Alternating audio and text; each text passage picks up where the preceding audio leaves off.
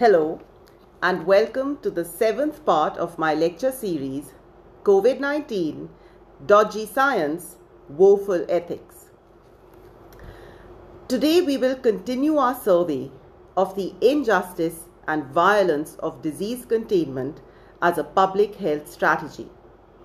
We ended yesterday with a discussion of how non pharmaceutical interventions for disease control create a hostile and stigmatizing culture. We also discussed how they became a weapon of state abuse.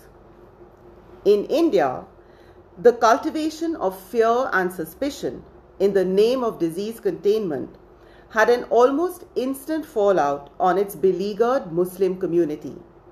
First, sensing that they would be blamed for any COVID 19 outbreak in India, they voluntarily broke up a nationwide sit in, the Shaheen Bagh protest that had been going on for three months against a discriminatory citizenship law passed by the government at the center.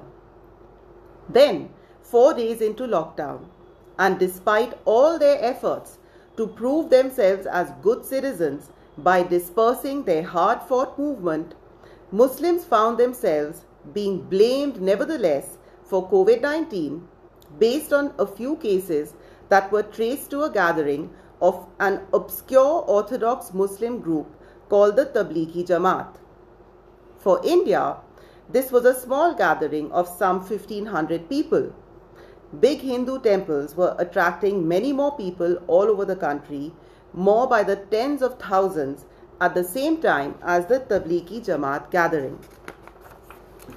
But for four weeks, COVID 19 was treated as though it were an entirely Muslim problem, to a stream of abuse and taunts from anti Muslim sections of the Indian media and public. Even the liberal media started with a tut tutting tone about the Jamaat.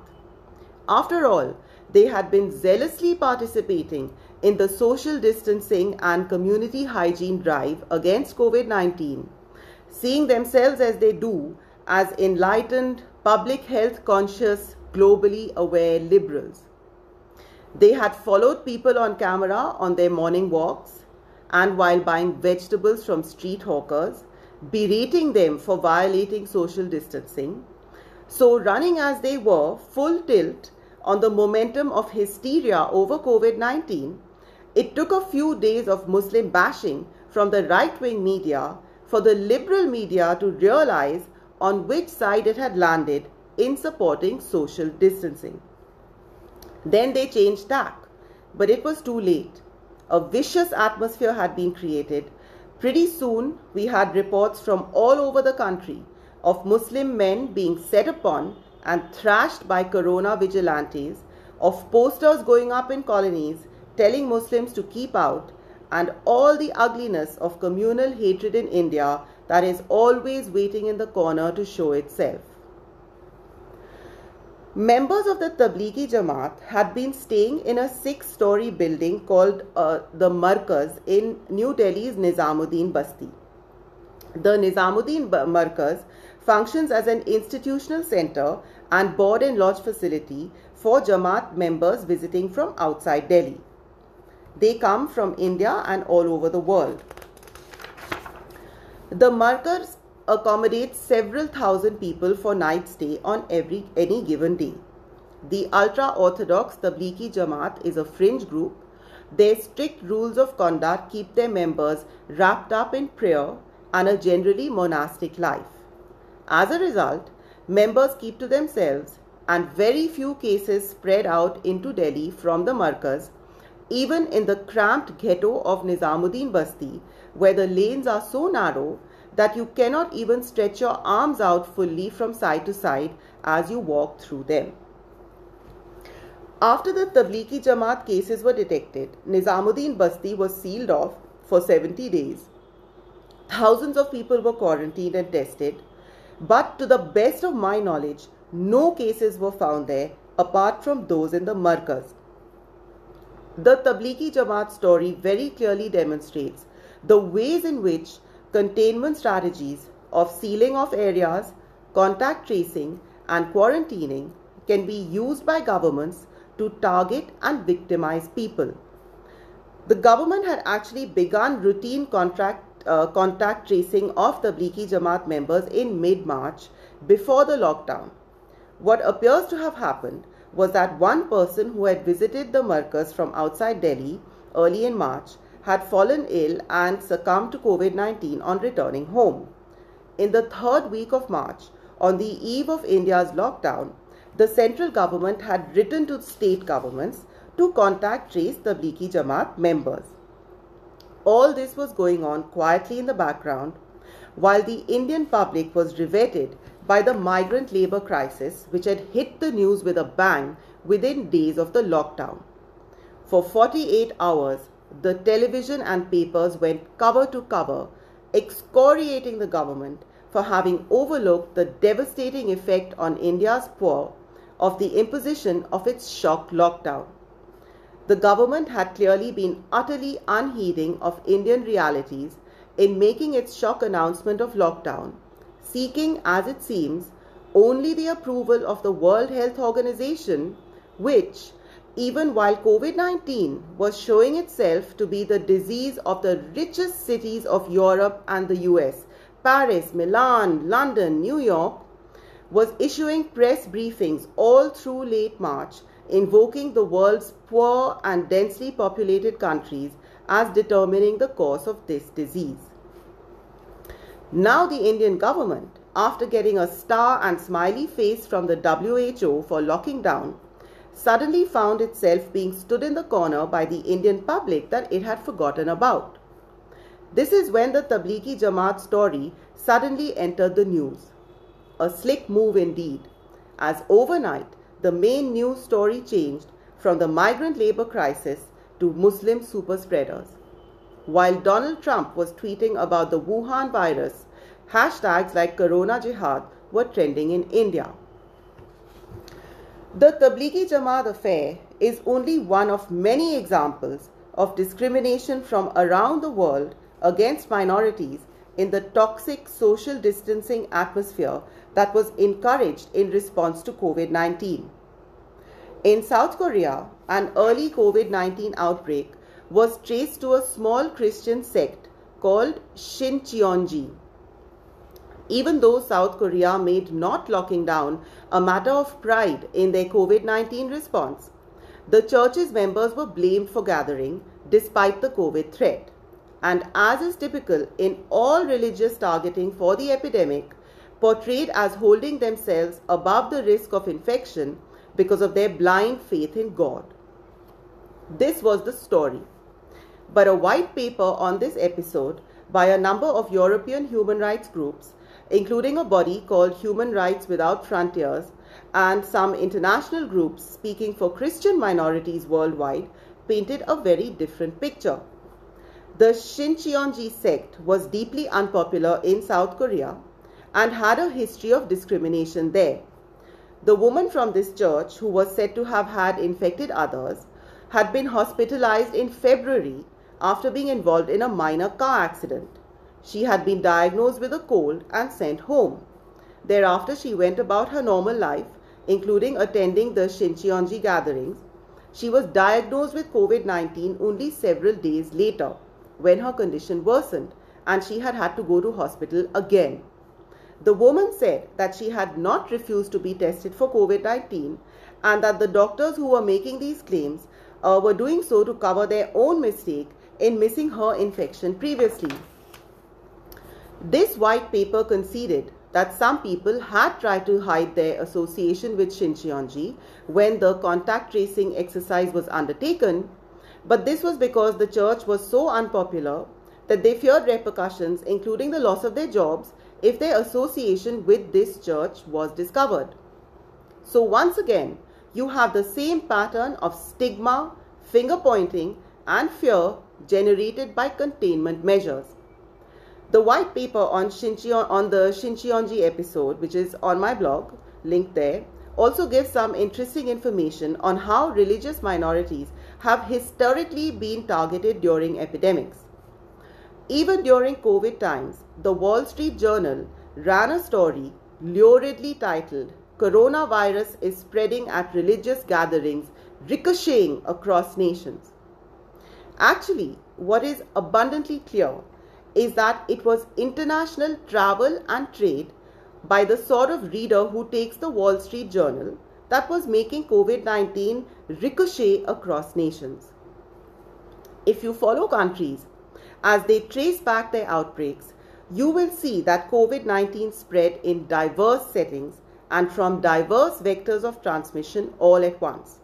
Travel, sports events like a big football match in Italy against a Spanish team, festive family reunions like in China over their annual Spring Festival, social events at exclusive clubs such as in Rio de Janeiro, and bars in Japan and South Korea, big street celebrations like Mardi Gras in Louisiana and beer festivals in Germany, choir groups uh, such as in Washington state, from doctors and in hospitals and communal settings like old age homes, and even International Women's Day Parade, uh, the International Women's Day Parade that was held in the, that were held in early March in Paris and Madrid. At the start of an outbreak, no one knows where the disease is going to come from. It takes weeks of painstaking contract, uh, contact tracing to build a picture of uh, the transmission route of the disease or an infection. This is why the identification of super spreaders has to be understood with a little less of the gotcha attitude. You can have no super spreaders, no patient zero, and still have a massive outbreak religious gatherings are just easier to identify right up front. So you can have no super spreaders, no patient zero, and still have a, a, massive outbreak as happened in Paris and New York. Or as in South Africa, you can find patient zero early on. Or as in New Delhi, you can find and isolate so-called super spreaders like uh, the Tablighi Jamaat members and still have a massive outbreak months later. In late June, the super rich New Delhi colony of Jorbagh was sealed after a sudden outbreak of COVID 19. There is no question of any Jamaati ever having met a single person from there. There are no clear figures on how many cases were eventually traced back to the Tablighi Jamaat. The Indian Health Ministry claimed in mid-April that over 4,000 cases were linked to the event. But while the controversy was raging, the central government had taken over, uh, took over publication of COVID data from the autonomous Indian Council of Medical Research. There are no details on how cases were attributed to the Tablighi Jamaat, whether they were linked to any Jamaat event in Nizamuddin Markaz or whether they were just members who are all over India and the world or whether uh, they were merely people who had stayed or passed through the Markaz building, uh, or whether the figure quoted refers to contacts, that is, uh, suspects, COVID suspects, or confirmed cases, and so on. Even assuming the government's figure of 4,000 attributed to the Tablighi Jamaat are fair and correct, today, just three months on, with India at over 10 lakh cases and more than 26,000 deaths, the Jamaat event is so small as to be invisible in the full picture of India's COVID outbreak. Super spreaders are not those who drive disease outbreak. They are simply those who are most easily identified as spreaders by the contact tracer. We should stop using this stigmatizing expression. This has already been recommended by UNAIDS, which based on its experience with AIDS published a paper early in the COVID 19 pandemic warning that expressions like super spreader are stigmatizing and should not be used. The xenophobia, racism, and discrimination sparked by COVID 19 is so widespread. This is just such a shame on all of us who are saying that we are acting scientifically and rationally. It is so widespread that Wikipedia has taken out a page dedicated to such incidents under the title List of Incidents of Xenophobia and Racism Related to the COVID 19 Pandemic. Some countries like Bangladesh and many in Africa, as I mentioned yesterday, went to the extremes of deploying their armies to enforce disease containment measures.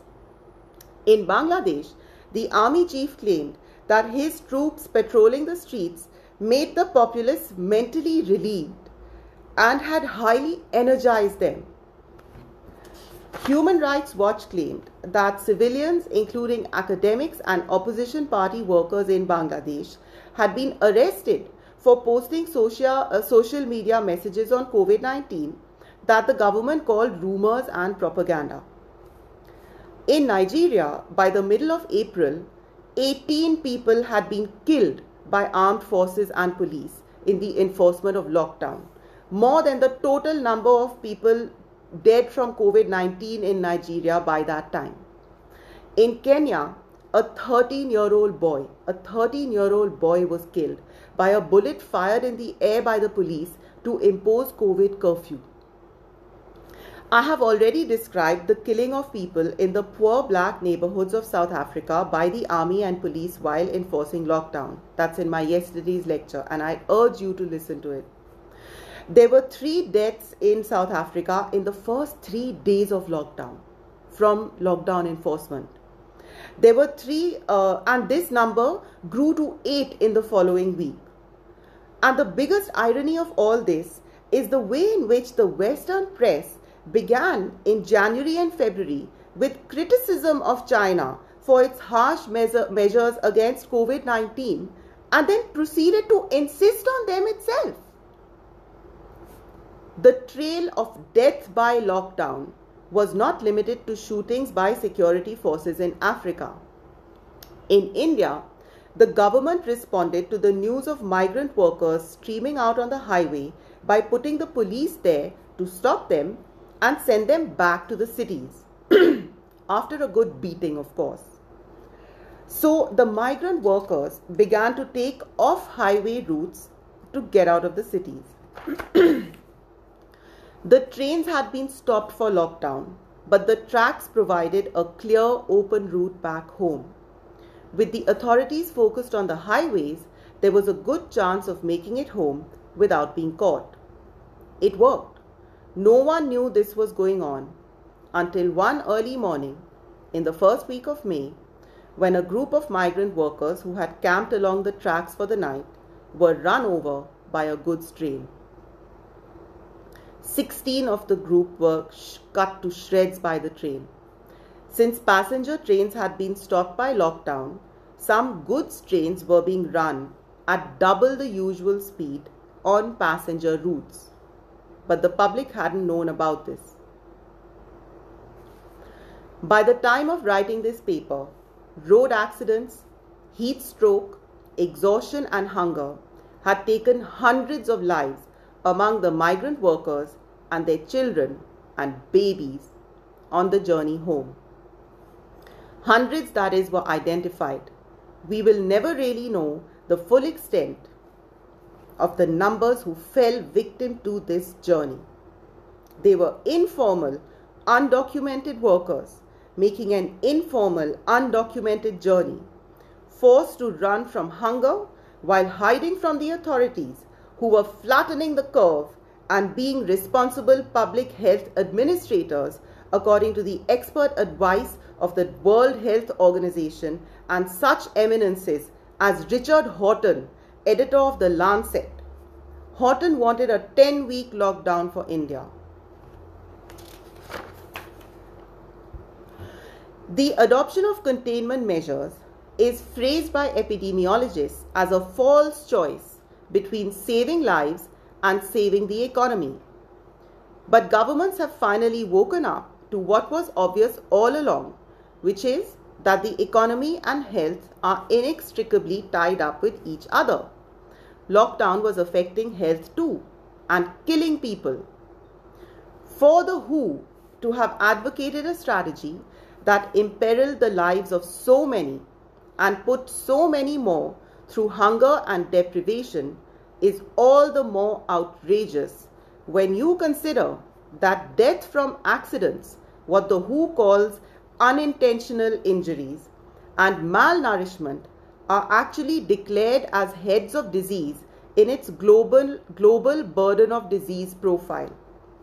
By the WHO's own logic, therefore, no excuses are allowed for anything, not even fate, when assessing the health of a people. This is the only logic for the WHO to have included things like death by unintentional injuries in its global burden of disease listings. And by including malnourishment in this global of disease profile, it is the WHO that tells us that there is no choice between the economy and lives. So, how could the WHO have advocated and supported disease containment measures when they put people in the way of the very deprivations and accidental deaths that the WHO itself says have to be eliminated, eliminated from life. What has the WHO gained other than its own aggrandizement by making a global project of these universalist and totalizing claims about health, disease, and death? To really place the COVID saga in context, we have to get a full understanding of how the WHO and public health thinking in general have cultivated a global culture of health extremism without, as it turns out, actually believing in it itself. This was how it went. Dealing with sickness and death was not enough to contain the big bleeding, heart, bleeding hearts of the World Health Organization and the public health field. So they made longevity into an index of national health.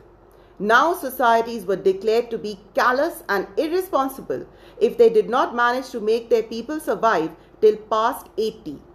Because endless lonely years in an old age home is obviously the end that everyone desires and deserves. There are no marks here for poorer countries having, as the COVID experts group noted, much wider social contact and integration of the elderly than in richer countries. And even this was not enough to satisfy the all encompassing infinite concern of the public health policy field. They evolved the concept of the DALY, Disability Adjusted Life Years. Life was to be measured not in years, but in time lived without disease or pain of any kind. In this way, health became no mere matter of disease and injury, but a bizarre ideal where there would be no sickness or accident, and it seems even death would be indefinitely postponed, if not eliminated altogether. I alternate between finding this comical and deeply unsettling. Who are these weirdos at the World Health Organization and in public health to whom we have outsourced thinking about so important and personal a matter as our health and that of our children? Who are these people?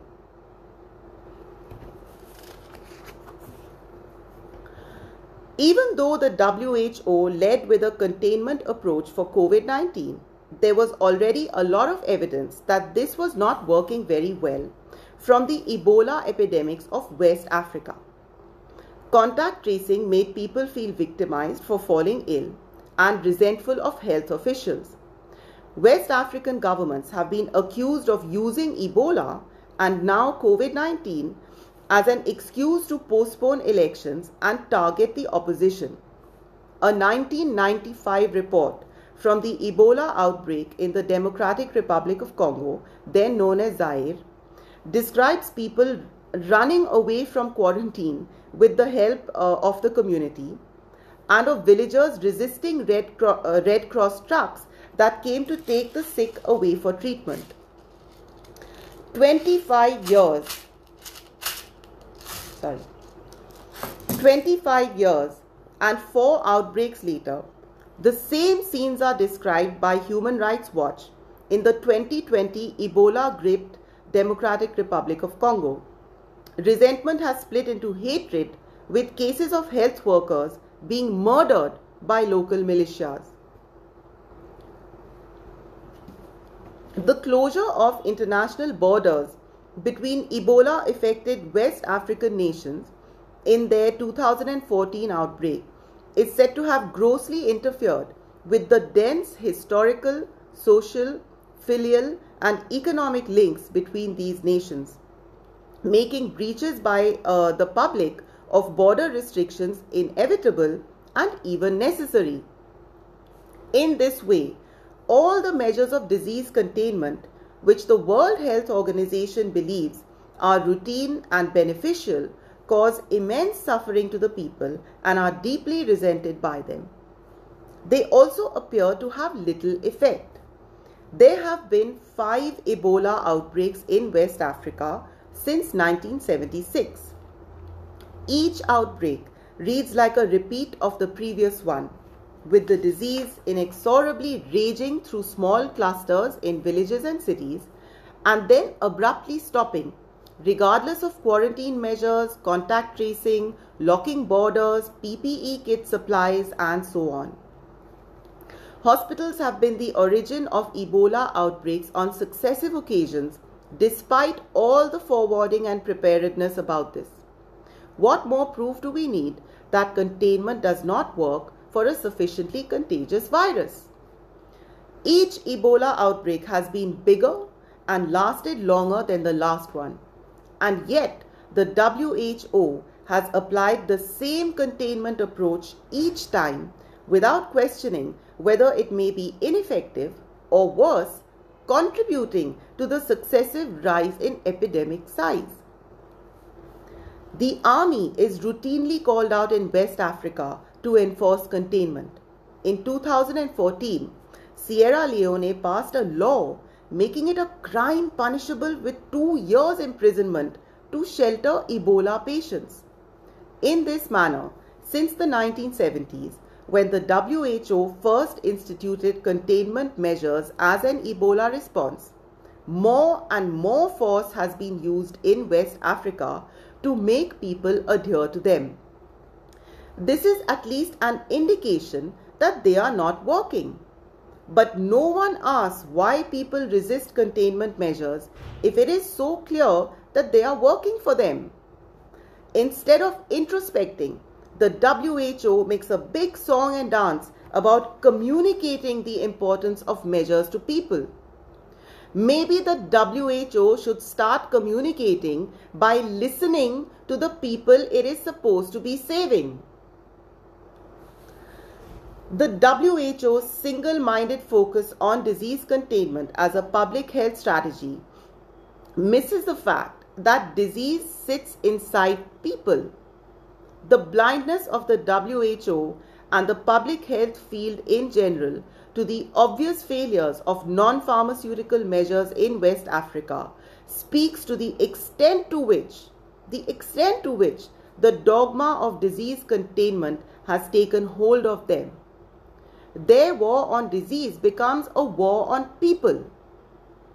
The way in which the WHO and public health policy have extended their reach into the depths of people's lives by using stretched and abstract concepts of health, disease, and death while winking at the real ill health, disease, and death caused by containment measures should be a standing lesson to the whole world of the insensitivity and the arrogance of public health thinking. While migrant workers in India were dying, their young wives becoming widows, their children orphaned, their aging parents losing their only support in life. This is what Mike Ryan, Executive Director of Health Emergencies at the WHO, he sits right next to Tedros Adhanom at all the press briefings. This is what he had to say about India's lockdown in late March. Society wide measures are difficult, they are not easy, and they are hurting people, but the alternative is even worse.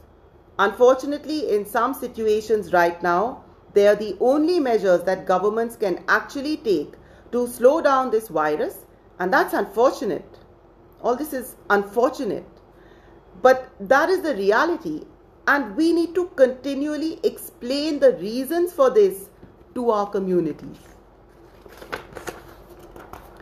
While insisting on a containment approach on COVID on March the 9th at an international press briefing, Mike Ryan sanctimoniously lectured the world about how, while in epidemiology we talk about the N, the size of the population we are dealing with, well, for me as a medical professional, N equals 1.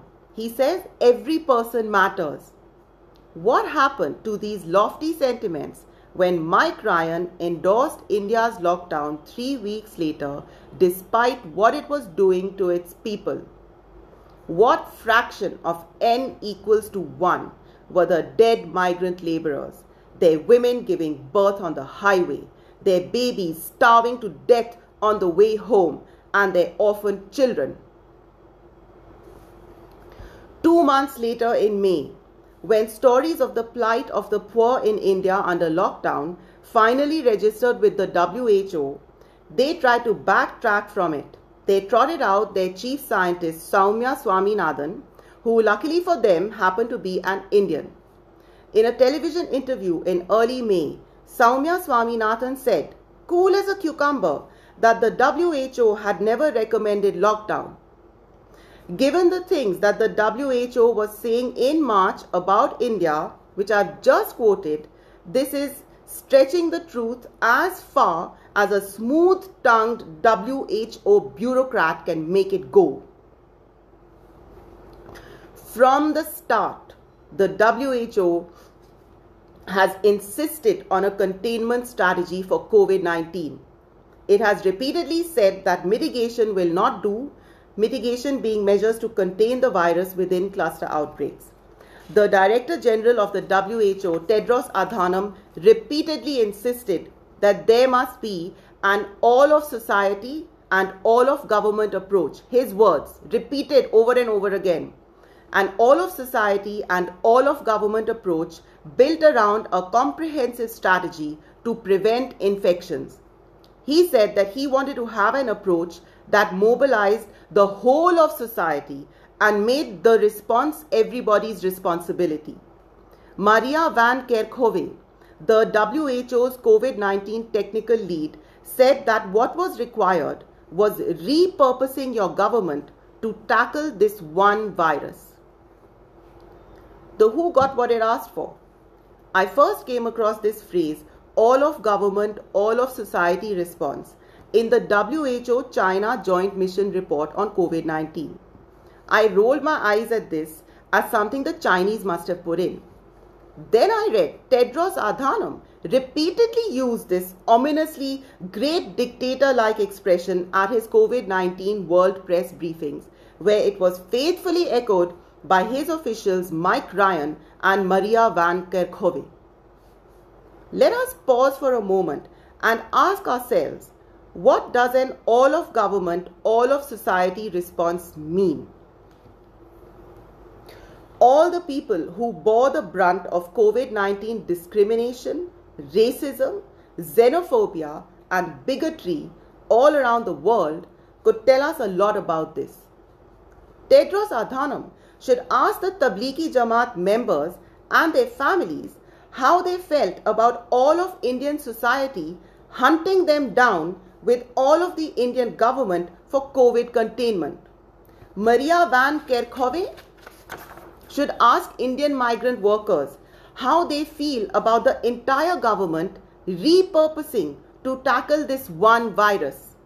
And when the dead workers' orphans grow up, Mike Ryan should ask them how they feel about their parents who were flattened by trucks and trains as they were forced to walk home from lockdown induced famine lockdown induced famine in the cities where everyone was following his global directives to flatten the curve. In a way, Soumya Swaminathan was correct. The WHO did not specifically recommend lockdown. Even the Chinese don't mention this word anywhere in their document in the WHO China Joint Mission report. Going by this report, even social distancing appears to have been marginal to the Chinese strategy on COVID 19. The main intervention of the Chinese for disease containment was to effectively imprison all COVID 19 suspects in hospital. by hunting the sick down in their homes, going door to door through their Communist Party cadres, and by sniffing out COVID suspects using GPS tracking and dragging them all to compulsory hospital confinement. This was what the all of society, all of government approach that Tedros Adhanom so fulsomely praised in his January briefings was all about. This is not what we can or should have. Where in any open and democratic society is the uniformity, the obedience, and the single mindedness that is implied in the phrase all of society, all of government. In truth, it doesn't exist anywhere except where it's rammed down the throats of the people by totalitarian and abusive regimes. As an African, Adhanom should feel ashamed for what he has brought upon his compatriots with COVID 19 containment. He should have known that some African governments would be trigger happy with calling out their armies to enforce containment, and that in places like South Africa, poor blacks would be at risk of being shot at. As an Indian, Soumya Swaminathan should likewise be ashamed of what the WHO has brought upon India. She should have anticipated the communal forces that would be unleashed, the stigma that would follow all the social distancing propaganda, and the hunger and deprivation that would follow lockdown. If public health officials don't know their people, then what good are they? Why do we have a concept of public health if it does not consider the people, their culture, their weaknesses and strengths? If the WHO feels that taking these factors into consideration is political, then it should stay its hands and not recommend any measures at all because it is always political. Even while the public was being hustled into accepting lockdown and containment measures, some experts like UNAIDS tried to warn the world of exactly these things. In a paper published on March the 20th called COVID Rights called Rights in the Time of COVID-19, UNAIDS starts by picking up on Adhanom's repeated exhortation for countries to respond to the COVID-19 pandemic with containment as the central pillar, Adhanom's phrase. UNAIDS says countries are being requested to take a comprehensive approach with containment as the central pillar. However, as in all acute epidemics, especially where causal person where casual person to person transmission occurs, there is a need to ensure that the response is grounded firmly in human rights. Drawing from its own and incidentally also the WHO's public uh, WHO's experience of fighting AIDS, UNAIDS then sets out step by step the inherent danger, injustice, and futility of this approach, predicting with devastating accuracy the wrongs of each type, petty and profound, that came to pass under the reign of WHO prescribed COVID 19 containment measures. They say, in times of fear and panic, some countries may resort to politically driven, restrictive, stigmatizing, and punitive measures. These may include compulsory blanket travel restrictions, quarantining large groups of people, combining people who have and people who don't have the virus, using stigmatizing language such as super spreaders, or criminalizing people who may have breached restrictions or transmitted the virus to others. From the HIV epidemic, they say, we have learned that restrictive, stigmatizing, and punitive measures can lead to significant human rights abuses with disproportionate effects on already vulnerable communities. Governments need to work to prevent the creation of stigmatizing views or attitudes. UNAIDS experience is that such stigma only serves to send people and communities underground and ultimately threatens the success of any response. Words matter, they say, the way governments, communities, and the media speak about an epidemic, its modes of transmission, and people who have the virus can all shape the way people and communities are perceived and treated. Avoiding phrases such as super spreader can make a difference as to whether people feel empowered and willing to be tested and self-isolate or to provide help to others in need. It was not just UNAIDS that had the knowledge and experience that showed containment measures to be unjust, discriminatory, and stigmatizing. The issues raised by UNAIDS are anticipated in a document prepared in 2007 by the WHO called Ethical Considerations in Developing a Public Health Response to Pandemic Influenza. About public health measures such as isolation, quarantine, social distancing, and border control, this document says policymakers should, should pay specific attention to groups that are the most vulnerable to discrimination, stigmatization, or isolation, including racial and ethnic minorities, elderly people, prisoners, disabled persons, migrants, and the homeless. Plans related to isolation of symptomatic individuals and quarantine of their contacts should be voluntary to the greatest extent possible. Another World Health Organization publication from 2016, Guidance for Managing Ethical Issues in Infectious Disease Outbreaks, reiterates the immediate risk of discrimination and the heightening of prejudices in an infectious disease outbreak. It says members of socially disadvantaged groups often face considerable stigma and discrimination, which can be exacerbated in public health emergencies characterized by fear and distrust. Those responsible for infectious disease outbreak response should ensure that all individuals are treated fairly and equitably. They should also take measures to prevent stigmatization and social violence.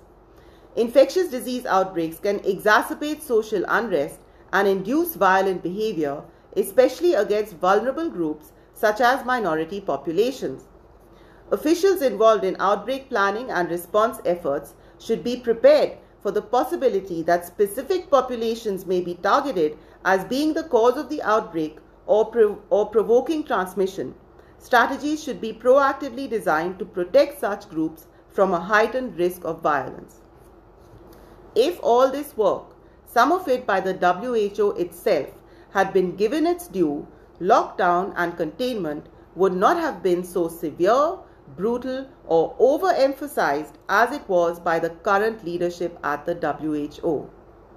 And while the WHO can't be blamed uh, for the extent to which uh, governments locally took uh, their containment drives, the fact of the matter is that civil, if civil society had to create an environment where there would be vigilance and scrutiny and warning about all of this, but they were the ones who were first off the bat supporting all of these measures. Supporting all of these measures. They, they, they used words like super spreader. You know, there, there was absolutely no holding back. There was uh, no attempt uh, to look at the all of this. It's not even history. It's stuff that's uh, come out two and three years ago. This is inexcusable and we must learn the lesson. The reason why you know i have uh, taken so much of your time to go through to iterate you know all these events in different countries is so that you know we must remember there will be more disease. And in fact you know covid itself there, there will be more, more more outbreaks. We we we cannot allow ourselves to respond in that way. We can't we can't give this free rein to our governments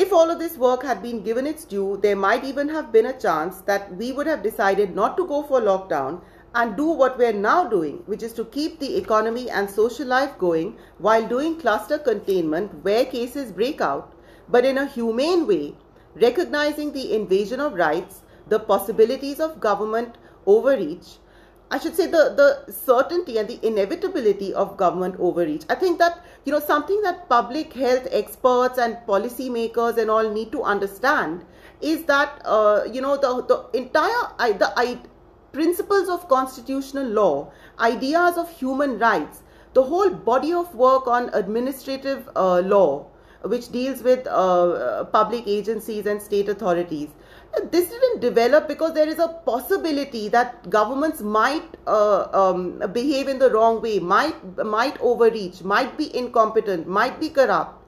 It's all of this evolved on the premise, on the understanding, on the assumption that all of this would happen.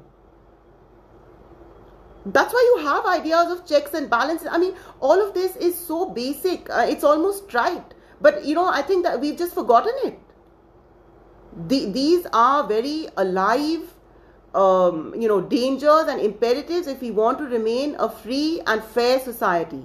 And it's never a guarantee because you of course we always do it wrong and fall short but we have even given up the ideal. I mean what is so heartbreaking about all of this is that the people who support all these heavy state measures they are the only people that we have who can speak uh, for the state to uh, to stay in check. If you guys, if you guys are on the other side, there's no one left to speak out. so we with these containment measures we have to recognize them for being an invasion of rights and we have to recognize the possibilities of government overreach and they, they have to have built-in we have to give people recourse against this we have to recognize that containment measures are inherently unjust and rather than demanding adherence to them as a matter of social responsibility, we should see them for the imposition that they are, applying them in as limited a manner as possible and with procedures that gives full scope for individuals to challenge them. This concludes uh, part 7 of this lecture series. Uh, thank you for your attention. Today's lecture will go up later tonight on my blog covidlectures.blogspot.com where the full paper and parts 1 to 6 of my earlier lectures have already been published along with links to the YouTube videos and podcasts for this series. And um, I'm going to be uh, taking a break for the next two days uh, with these lectures. Uh, we'll meet again same time uh, on Wednesday the 22nd 7 p.m. India time, 2:30 p.m. London time and 9:30 a.m. New York time on Facebook Live for another round of the rolling COVID lecture series Dodgy Science, Woeful Ethics. Thank you.